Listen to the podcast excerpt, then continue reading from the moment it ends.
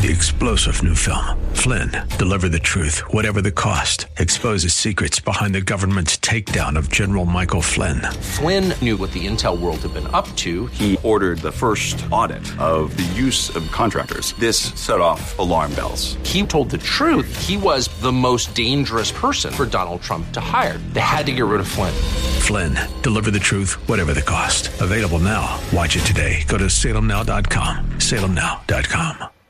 Oh, what a great day we're having here in California. We are so blessed to live where we live, and we live in a state that for so many years people couldn't wait to get here and live here. It was kind of the ultimate American dream, and then you start to wake up and live here for a while, and you start to see the direction our country's headed in, the, the direction of the state, and it, it begins to break your heart. And you wonder, you know, what's what's around the corner. And in the midst of all this, you've got you've got these these political votes every four years, sometimes every two years. You've got to go to that ballot box and vote, and it's just a complicated situation for those of us that are believers in Jesus Christ. I'm a pastor. My name is Dudley Rutherford. I'm your host here for this next hour here on a Thursday, and um, you know I'm just a local pastor. Lived here in L.A. for almost I think about around 35 years. I've seen a lot of changes over the 35 years. And earlier in the show, we talked to Larry Elder and interviewed him, and you can uh, get that online here at KKLA. Larry was born and raised, and uh, of course, in just a few days, uh, there's going to be uh, an election uh, for to call recall Governor Newsom or to not recall him, and then there's a list on the ballot of some 40 names, and Larry is probably, as he said, the most well-known name recognition wise and um, you know we're not we're not electing a pastor. Uh, I don't I don't know of any pastor. One of them might be a pastor, but I don't think any of them are pastors that are running. Maybe I should should run, but it doesn't matter who who runs. Uh, you know, I think that we're so good at finding fault in people, and and and I think sometimes we got to go up and and take a thirty five thousand foot view as far as we've got Governor Newsom and where's our country been heading?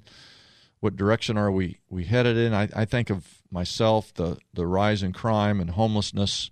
I think of the small businesses that have been shut down. I, I do believe as a pastor that they targeted the church. I, you know, you, you have your own opinion. I have my own opinion.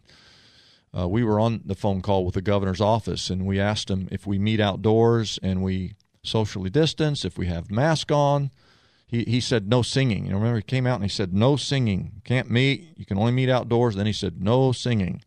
And then he said you can't say the Lord's Prayer. So you have a governor of this state telling the church of Jesus Christ that you cannot say the Lord's Prayer. And some of you are okay with that. So we got on a phone call with the governor's office and we had him on the phone. We were there. We're on the we're on the phone call with his office, and we asked, "Hey, what if we're outdoors? What if we're socially distanced? And what if we all have masks?" And also, I didn't mention it's hundred degrees outside.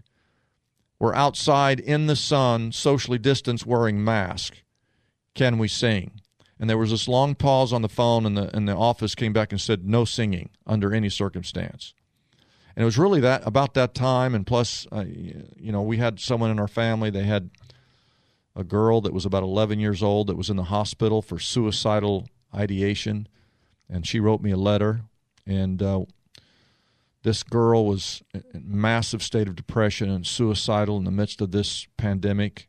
And the governor saying we can't meet even outdoors with a mask socially distanced. We can't sing. We can't say the Lord's Prayer. And at that time, I thought, this guy does not know anything about the Church of Jesus Christ. And again, across the street from my church, Starbucks is open, Nordstrom's rack is open. Uh, you know, the, the, the, the ice cream shop is open, the grocery store is open, Walmart is open, McDonald's is open. Right across the street, right across the street. Those things were all deemed essential. Essential. Starbucks is essential.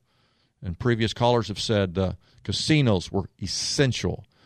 The abortion clinics were essential. Liquor stores are essential. Man, if you were serious about shutting down uh, the state for uh, germs and for COVID 19, you would shut the casinos down, you would shut the liquor stores down.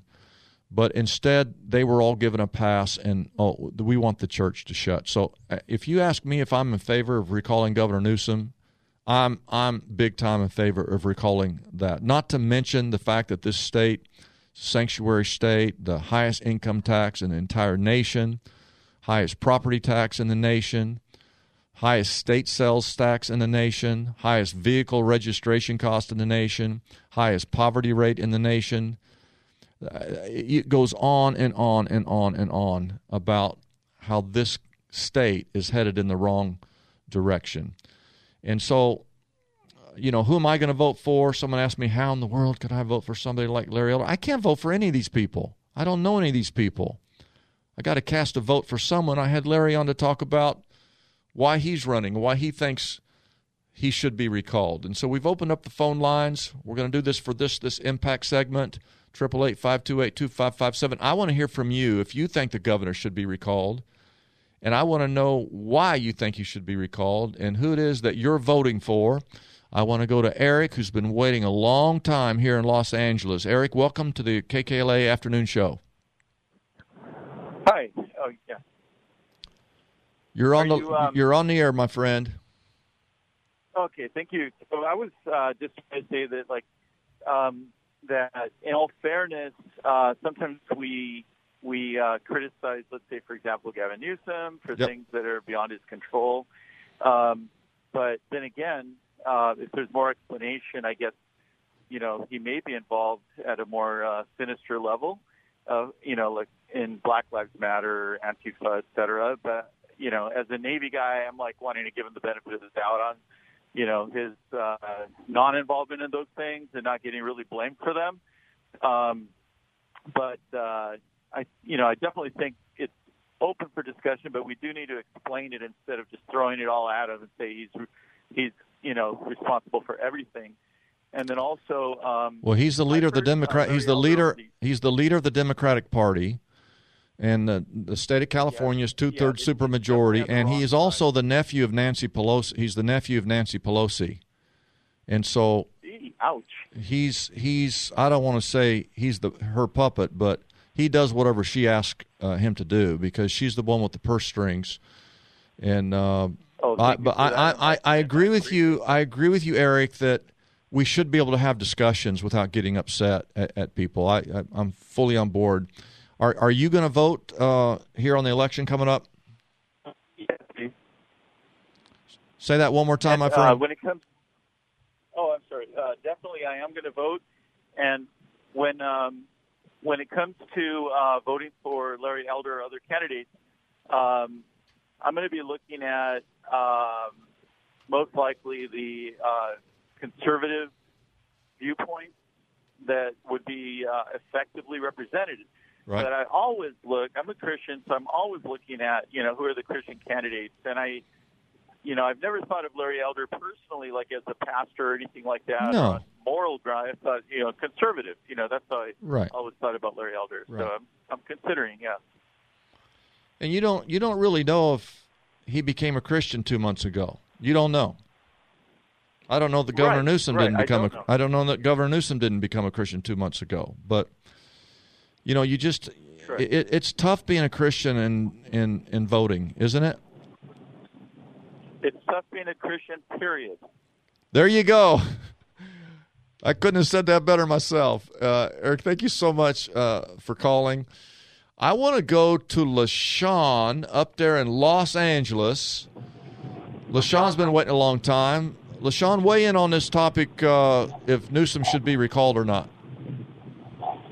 Well, I, I said yes, he should be recalled because I'm very concerned with the methods that he has used, and he had said that he, you know, he was pouncing on everyone to wear masks and to be vaccinated, and then, you know, of course, last year he got caught at a party with no mask, no social distancing, and then he went on to making mandates that that's taken away of our civil liberties, which is vaccinations of, of something that wasn't FDA approved, as well as they don't really actually know. This thing has not, this vaccination hasn't been in long enough to to even, you know, usually it takes eight to twelve years, I think, to be passed to it. They put pressure, so I got concerned, and then my concern was that he came, you know, kind of like with a. I'm, I, I have a degree in sociology, and like that Adolf Hitler kind of Oh. thinking, and that Karl Marxist thinking. You know, first they come in being very kind of civil, and then they be, they become very dictator. And um, I have straight, strong concerns, but I also have concerns that we that say that we we are believers and we say that we love God, but we don't really expound and stand on the principles of God as well, mm-hmm. which makes us hypocrites. So you know, we have. I always say that prayer wins everything, mm. but at this point in time, I see it so full blown out a proportion of, of any kind of standing. I was trying to see if there's anyone that is doing humane things that shows themselves any to know anything about what they're speaking about. If he's recalled, who who who are you going to uh, cast your vote towards? Um, there's a pastor. I think they said I, I was researching him. I was a little concerned about Larry. I used to pray with his mother, as a matter of fact. Hey, you keep praying, keep Um, praying, keep praying. Yeah, um, but I, I was a little concerned that, like I said, hypocrisy. Right? You know, I don't. I would like to see someone. If you are a spade, be a spade. You know, if your heart, be a heart. But we want we want someone that's going to really actually do the job. And I don't know enough about any of them. That I'm very baffled about who. The, but it was this one guy. I can't think of his name, but I did research him Right. and and he he stuck out like a little more than the rest of them. He was Right. well rounded and you know, and he, he chooses to serve God openly. And I think we do need somebody with a God fearing mind. Yes, and I, uh, Lashawn, thank you for calling. And uh, you said something very important there that that prayer that prayer matters. I I just witnessed that with my own family, my daughter, and there. I look at this state, and again, there is a spiritual battle that is being uh, waged uh, for the soul of every home, every family, every marriage, every child. There's a battle being waged for this nation. I read earlier Proverbs 14 that righteousness exalts a nation. Righteousness is what exalts a nation. And I think a lot of what we see uh, in the in the downturn of this country is the fact that so many people have turned away from God. We, we took the Ten Commandments out of the public schools. We took prayer out of the public schools. The Bible was a textbook, a textbook in schools for over a hundred years. It was the it was the book that they read to teach kids how to read, and uh, of course that's all that's all gone out the window. And uh, today, if you're a Christian, you are shunned. Yet here we are in this political process, trying to elect someone to lead this state. You got to look at the guy that's in there. Is he leading us? Is he leading us towards righteousness? It doesn't appear to me. So then you got to look at the list of 40 other people and decide who you think can best do the job. I want to go to, I want to go to Autumn. And uh, are you up in San Luis Obispo? Oh, yeah. Autumn, Autumn, where are you from? Where are you? Where are you calling? Where are you calling from? Nipomo Oh, oh, County. good. Oh, good for you. So, on our question, we're asking a question today: Should should Governor Newsom be recalled? What what is? How are you casting your vote? If there was an absolutely um, box to be checked, that's what I would put. I think it's long overdue. There is a box. Uh, I've got the ballot right here First question is Shall Gavin Newsom be recalled, removed from the office of governor? And you just check yes or no. and you got to vote Yeah, I by. say yes, you, you're I voting. The vote is on September 14th, but you can mail in that ballot right now. Correct. And why do you think he should be recalled? Uh, well, how much time do we have? Well, not not a lot, not a lot. You got to make it quick. the biggest the biggest thing is the radical um, educational things they're putting in. Mm-hmm. I didn't like the release of the violent criminals. Oh, Um, I didn't like the I don't like the hypocrisy. Um, do as I say, not as I do. right. There's there's a lot of reasons. Yeah. Mismanagement in the in the government. Oh, oh, you know what I heard just a little while ago? I heard that uh, a, a large population uh, percentage of the Hispanics were voting to recall Newsom, and uh, the reason is because of all the small businesses that a third of all small businesses went out of uh, went, went had to shut down, and uh, that there's a lot of Hispanic workers that work in those small businesses and the restaurants and as he shut this uh, state down, that uh, a lot of them suffered greatly uh, because of it. And I, I really think that I really think we could have gone and and uh, you know like I, I go to a gas station even right now. You got to put the card in and you got to touch the screen like ten times. You got to put in a number. They ask you all these questions. Got to answer all the questions and, and and I'm touching that screen and I'm taking the handle and every single person in the entire uh, line at the gas station for all day long is touching that same screen and those same buttons. Some restaurants I go, it's it's touchless, it's keyless. You don't have to touch anything. You slide the card in yourself and you slide it out. And I just think they should have focused on things like that. They should have kept things open. This is my humble opinion, but figured out a way to do things efficiently and effectively. I want to go to Deborah out in Chino Hills. What's going on out there in Chino Hills today? Hi, I'm not. I'm Uh, actually on my way home to Chino Hills, but I I, want- heard you I- guys on the phone. I want you to speak on behalf of Chino Hills and tell tell all of Los Angeles should Governor Newsom be recalled or not, Oh, definitely recalled. and why Um, why do you think he should be recalled, Deborah? As a Christian myself, I don't see where Gavin Newsom supports any of my beliefs. You know, um, I don't see the uh, the moral stance that he has. I, I'm just there's nothing relatable to Gavin Newsom for me as a Christian.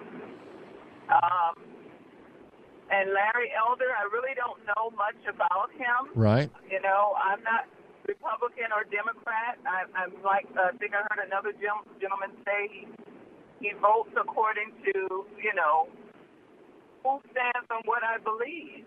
You Right. know, um, none of them are perfect, but um, I was going to vote for John Cox when he was running before, and I'll probably vote for John Cox this time. And do you, Um, and, only and- because of the things that he stands for. right. And and have you? How do you know John Cox? Well, just um, I don't know him, but I'm just reading up.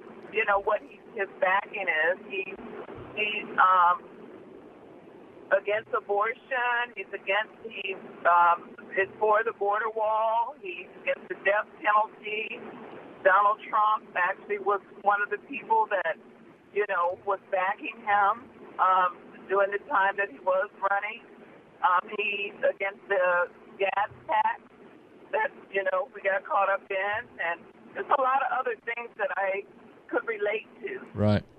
And um, he's the only one that I really, you know, felt comfortable with. When, Deborah, I, I, I, I want you to know that I appreciate you calling, and I think um, John Cox is someone that I think has a, a good following, and I think a lot of people like him and can relate to him on some of the issues that you have just uh, uh, talked about. I want to thank you uh, for calling in, and I hope that you'll call in again. I want to go quickly to Richard down in Diamond Bar. Richard, we only have a quick minute. uh, for you to share your opinion on whether or not Gavin Newsom should be recalled or not. Yeah. Okay. Quick minute. Yep. Absolutely, he needs to be recalled. Yes. And, And, why? uh, and and quickly, why should why should he be recalled? Okay. Well, I mean, look at our our state is going down the tube quick, and just like as you stated, he's related to uh, uh, Nancy Pelosi. I mean, she's the puppeteer. So let's get him out. And Christian, stick together. Everybody vote uh, Larry Elder. Okay, he's a big name. Don't even think about it. Larry Elder, guys. And do me a favor take your ballot personally and bring it down to your church. Do not trust the mailing system. All right. There you have it, ladies and gentlemen. There's your instructions. Uh, my name's Dudley Rutherford, pastor Shepherd Church. We're going to take a break and come right back. We're going to kind of go in a little direction, so stay with us. We'll be back after this word.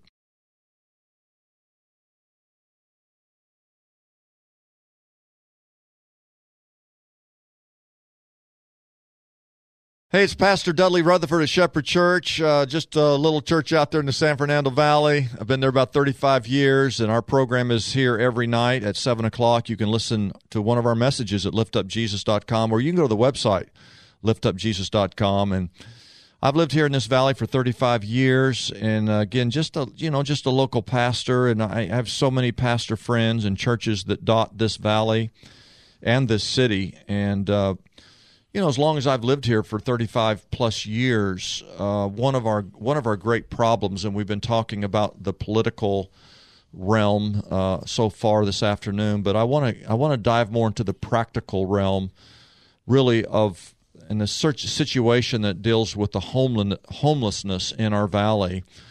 And if you're like me and, and you're observant have any kind of awareness, you've kind of sensed an increase throughout the years of homelessness in the San Fernando Valley and in the city of Los Angeles. And there are many ministries uh, and people involved in trying to actually reverse that trend and to make a difference and to help those who are living on the streets. And, and we have a guest who's going to be with us the rest of this hour, a dear friend, uh, a, a brother in the Lord named Ken Kraft who uh, leads a ministry called Hope of the Valley.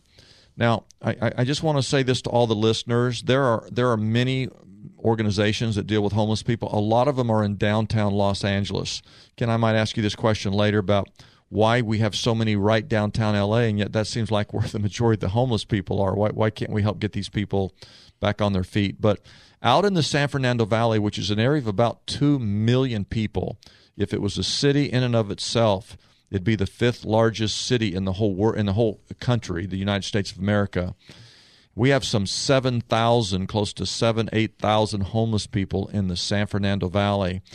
And the man that's sitting across the desk from me, Ken Kraft, who leads this ministry, Hope of the Valley, I, I, I don't know of any other ministry in this valley that is doing as much as, as Ken Kraft and Hope of the Valley. You can, as he talks, you can go to hopeofthevalley.org and catch up with him. Ken, welcome to the afternoon show here on KKLA. Thank you. It's a pleasure to be here. Hey, I, I, I, I just want you to kind of maybe give us the size and scope of what you do in your ministry, uh, just to encourage people to let them know that there is work being done, and then invite people to come on board and, and how, how the, can they get involved? Yeah, thank you, Pastor Dudley. Well, I had the privilege of starting Hope of the Valley Rescue Mission. It was 12 years ago in August. And we started very humbly. A little church in Sun Valley let us use their facility, and we served the first meal on a Thursday night, and there was 21 people that showed up, and we were thrilled. Well, now we do about 1,500 meals every day. And uh, we currently have 22 site locations. And uh, just to, as we started that, you know, 12 years ago, we started serving hot meals, and then we realized there was a lot of people that were dealing with addiction. So we opened up our men's drug and alcohol recovery program, and then we saw a lot of homeless families, and we opened up the first of our family shelters. We now have three of them, and one of them named after Shepherd Church because of just the generosity of Shepherd Church. Sure. Um, and then we opened up a shelter for those young adults that are timing out of foster care that have nowhere to go. They're living on the streets, and it's, it's horrible. So we have a, a shelter for them in Burbank, and then we started opening up uh, shelters for single adults. And just to give you a perspective, uh, Hope of the Valley, we finished 2020 with nine shelters, 507 beds. We will finish this year with 16 shelters, 1,532 beds. And so we have made a commitment to do anything and everything we possibly can to help people overcome obstacles and barriers that are preventing them from being housed and utilizing even innovation and technology. And so, uh, right now in the city of Los Angeles, we have a serious problem. Anybody that drives the streets of Los Angeles, you can't help but see the numbers of encampments, the trash, the refuge, and uh, it's a blight on our city. And so, we've got to bring people inside. And so, something ha- in 2016, there was a bond measure that was passed in the city of Los Angeles. It was uh, Triple H, and it was 1.2 billion dollars to create 10,000 units of housing. Everyone thought, yes, we're going to build our way out of this problem only to discover that the first affordable supportive housing complex did not open until January of 2020. It took four years. Meanwhile, homelessness kept increasing double digits every year. We're losing this battle. So the mayor of Los Angeles did something for which I am grateful for. Okay. In, in 2018, he declared a shelter emergency. Now, why, why does that matter? Because historically, organizations like Hope of the Valley, we could only open up shelters in very strict zoning that was either C2 or CM. Now we can be in C2, CM, M1, M2. That's how we were able to purchase Skateland in Northridge, and we're opening up the Trebek Center, which is going to be 107 beds for people experiencing homelessness. And then also, what happened is historically we could only have 30 beds or less unless we got a conditional use permit. But by this declaration of the mayor, now we can have 100 beds, 200 beds. And that's why we have opened up 16 different shelters. They're big shelters. We're bringing people inside, giving them access to all the services that they need to get back on their feet. And how do, how are you able to organize all that? That seems like a Herculean task. you know, well, we now have 300 employees. 300 uh, employees? I, I, would have never thought that when we started 12 years ago. Uh, but when we hey, explain that, how, how, do you, how do you have 300 employees? Because when we open up one of these sites, there's expectations and requirements. We have to have security guards on site. We have to have case managers. We have to have housing navigators, okay. mental health services, substance abuse counseling and treatment, job training, job placement. So it is not just oh come in and spend the night. It is come in and it is a rehabilitation center to help somebody turn their lives around, get back on their feet, and get back into the game of life. So tell me again, you went from what number last year to this number? Give give us those numbers one more time. So the end of 2020, we okay. had nine shelters All right. and 507 beds. All right. This year we will finish with 16 shelters. 1,532 beds. So you have over 1,500 beds or 7,000 homeless people. You're trying to reach all 7,000 homeless people? If it's needed, we will. We're now expanding beyond the valley. We're opening up a site in Highland Park. I was up in the high desert today, and uh, the city of Lancaster, we're looking at opening up a 400 bed family shelter for moms and kids. So we want to make sure that we're responding to the need regionally here in Los Angeles. I'm Dudley Rutherford, pastor of Shepherd Church, and I'm talking to Ken Kraft, who leads a ministry called Hope of the Valley. You can find everything uh, you need to know at hopeofthevalley.org. And I, you mentioned the Trebek Center, and I think a lot of people know it's Alex Trebek, correct? Yeah. And uh, with the television show Jeopardy. Yes. Is that correct? And so, what is explain to people uh, what the Trebek Center is all well, about? Well, I got a phone call a year and a half ago. I was sitting in my office and I picked the phone up, and a guy says, "Hello, is this Ken Kraft?" I said, "Yes, sir." He says, "This is Alex Trebek."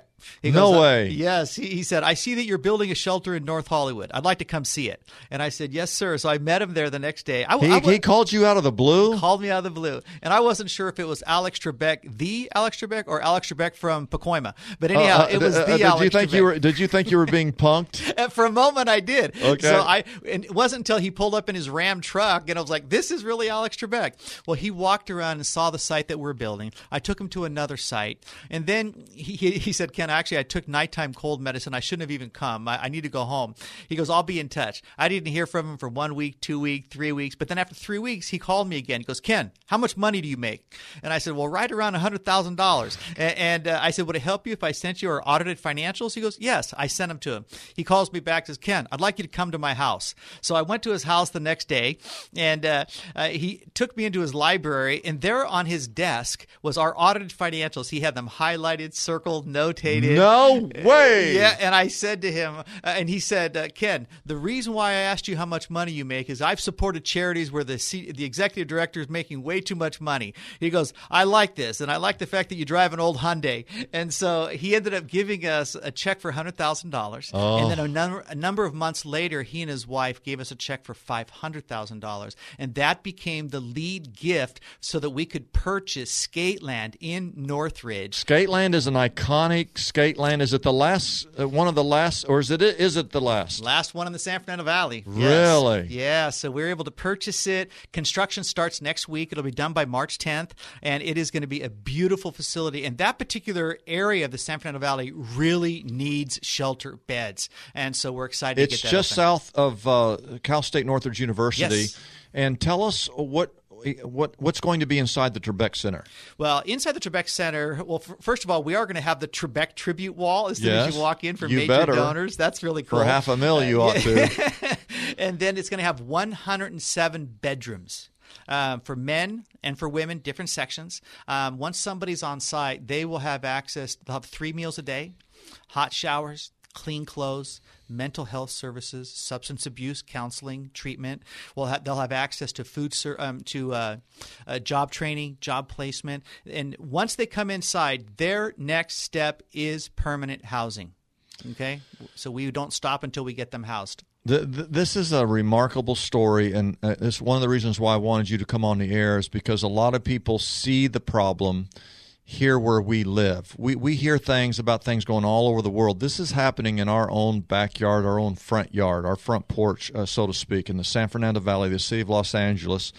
I'm talking to a guy, Ken Kraft, who is literally on the front line doing something about homelessness here in the San Fernando Valley. And just like Alex Trebek, uh, in the last months of his life, gave literally around $600,000 to this ministry, every dollar that is being used, opening up the Trebek Center, and his legacy will continue. I, I don't know the legacy of actually being on a talk show, uh, being a talk show host or a, a game show host and, and, and, and quizzing people. But here, this man used his resources, and for as long as this building exists, this ministry exists, you're going to see lives being changed in the same way he gave to change, you could give. We're going to talk more about Hope of the Valley coming right back after this commercial break. Stay with us. You do not want to miss this next seg- segment.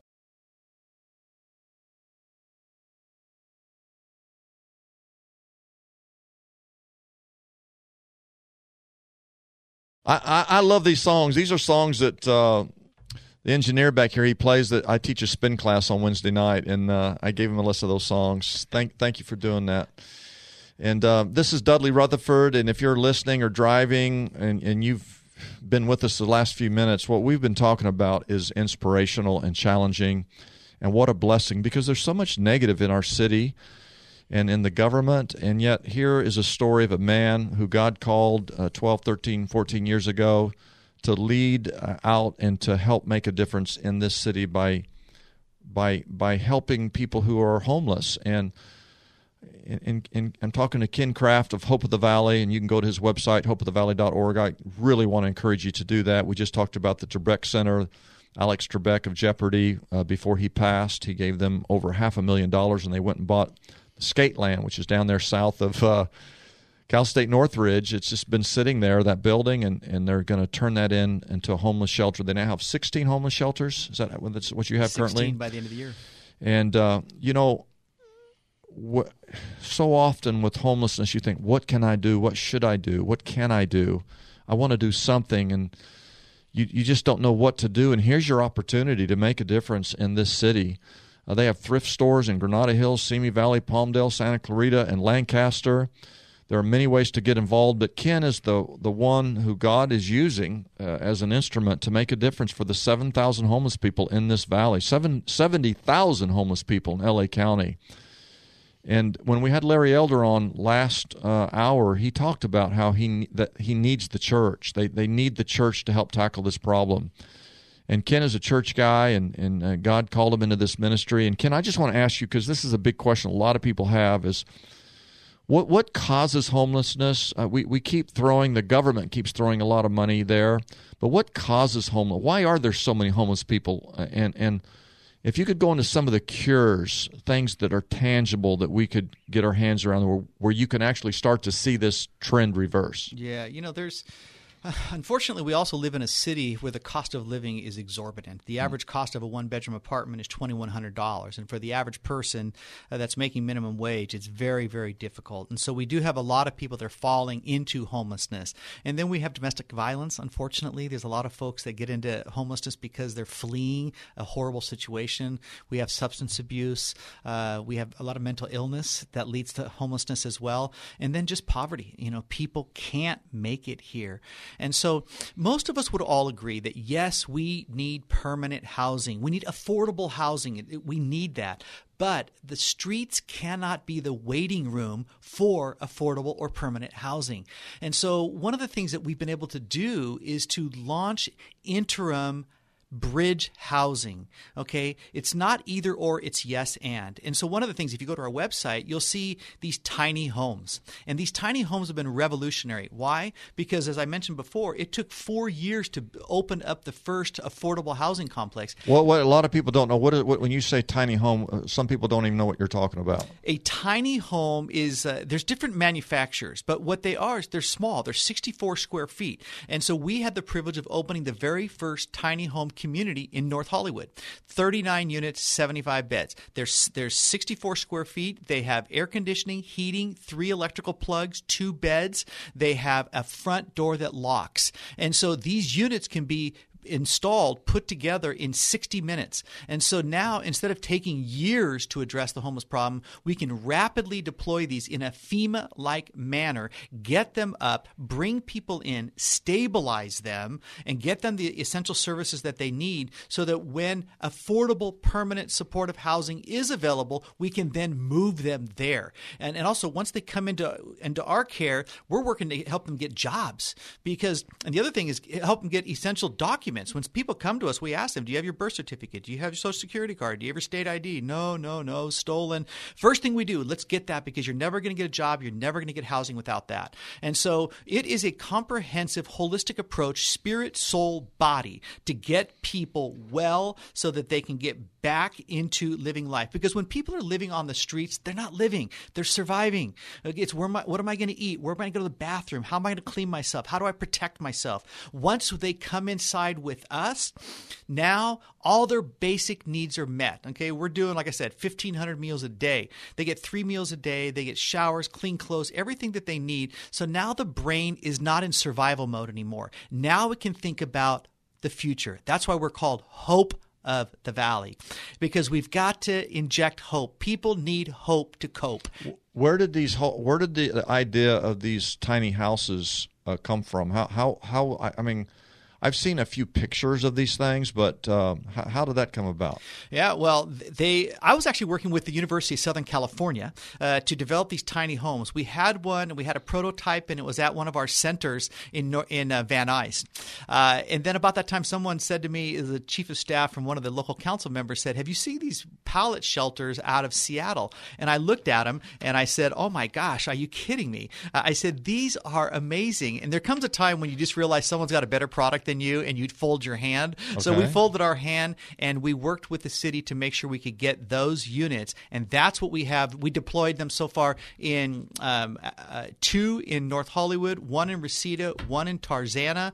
We're getting ready to open up one in Highland Park and a third one off the, uh, and another one off the 170. Six in total. So how does somebody get into one of those houses? And is, is there a manager there watching over these folks? So We have extensive staff on site to make sure it's safe. We have a single point of entry when somebody comes in. Okay, that there's no drugs, no alcohol, no weapons. We have security No, guards. let's let's say that again. No drugs, no alcohol, no weapons. Nope. And how and how do you know that? How do you keep track of that? because there's one gate that you come in, and we have security Why guards. don't we put you in charge of the whole city?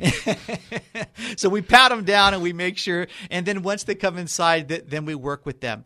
Um, but so there's no one in there just laying around. You're working with every person inside of every single unit. Everyone's assigned a case manager. And not only that, we knock on their doors three times a day. We have wellness checks because people are coming right off the streets. And so we work with them. Everything okay? And then they, ha- they help with their own design of a case plan with our case managers to make sure we can get them into permanent housing. And how many of these units do you have altogether?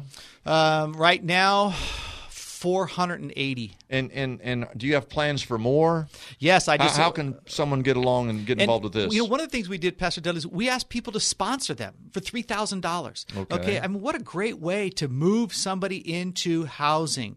And so I had a propo- I have a proposal in front of the mayor of Lancaster right now for four hundred beds for homeless moms and kids. And then we're working on a lot of other projects, but I feel like now is the time because right now the city of Los Angeles recognizes that we cannot continue with the status quo. We can't kick the can down the road. We can't pass this on to the next generation. Now is the time to address the humanitarian crisis of homelessness in Los Angeles. T- tell me about this Judge Carter. You were telling me about this guy. Well, sounds, Judge- uh, sounds like a TV show, Judge Carter.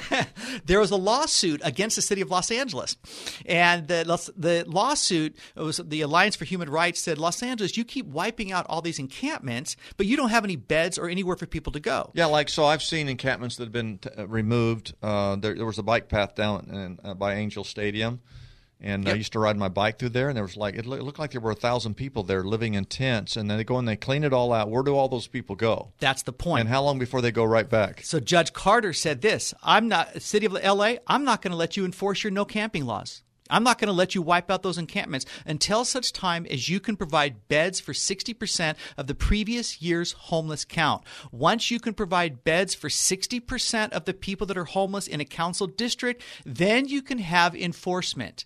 And and so I'm working with council districts right now. They said by the end of this year, they will have their numbers. So I tell people, I know it doesn't look good right now. Mm-hmm. It's darkest before the dawn, but it is going to change. Okay, I am optimistic that we are going to see change in Los Angeles when it comes to cleaning up our streets, cleaning up our parks, and getting people the help that they need.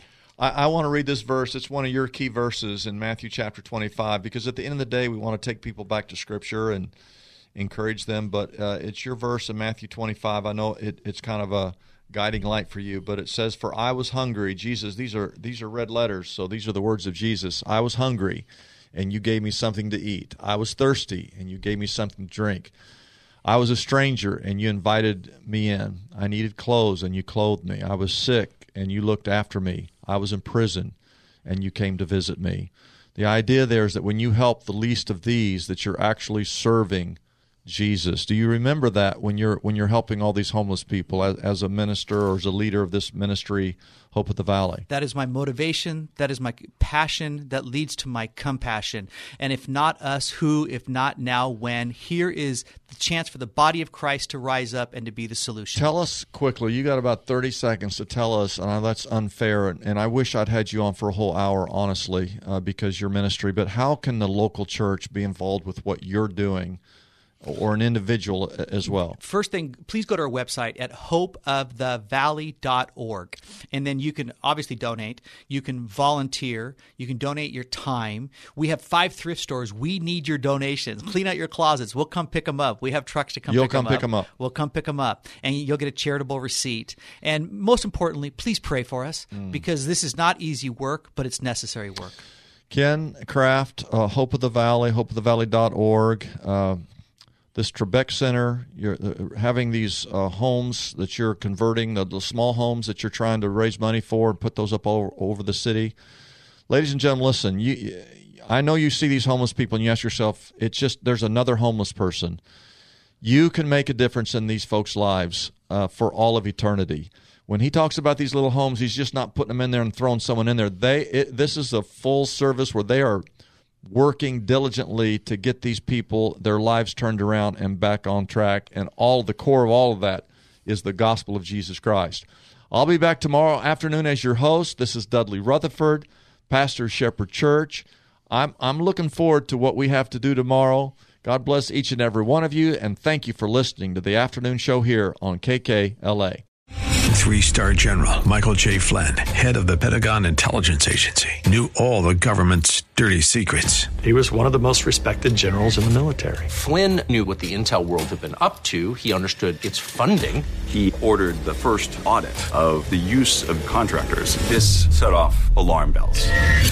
The explosive new documentary, Flynn, Deliver the Truth, Whatever the Cost, uncovers the facts behind this scandal. Flynn told the truth. He was the most dangerous person for Donald Trump to hire. I find out the worst enemy that I'm going to face in my life is right here in America. They took my assessment and they wanted me to change it. And I was like, I'm not changing it. They had to get rid of Flynn with in depth interviews, archival footage, and never before seen personal records of the man behind the headlines. I just felt like I was drowning. Flynn, deliver the truth, whatever the cost. Available now. Watch it today. Go to salemnow.com. Salemnow.com.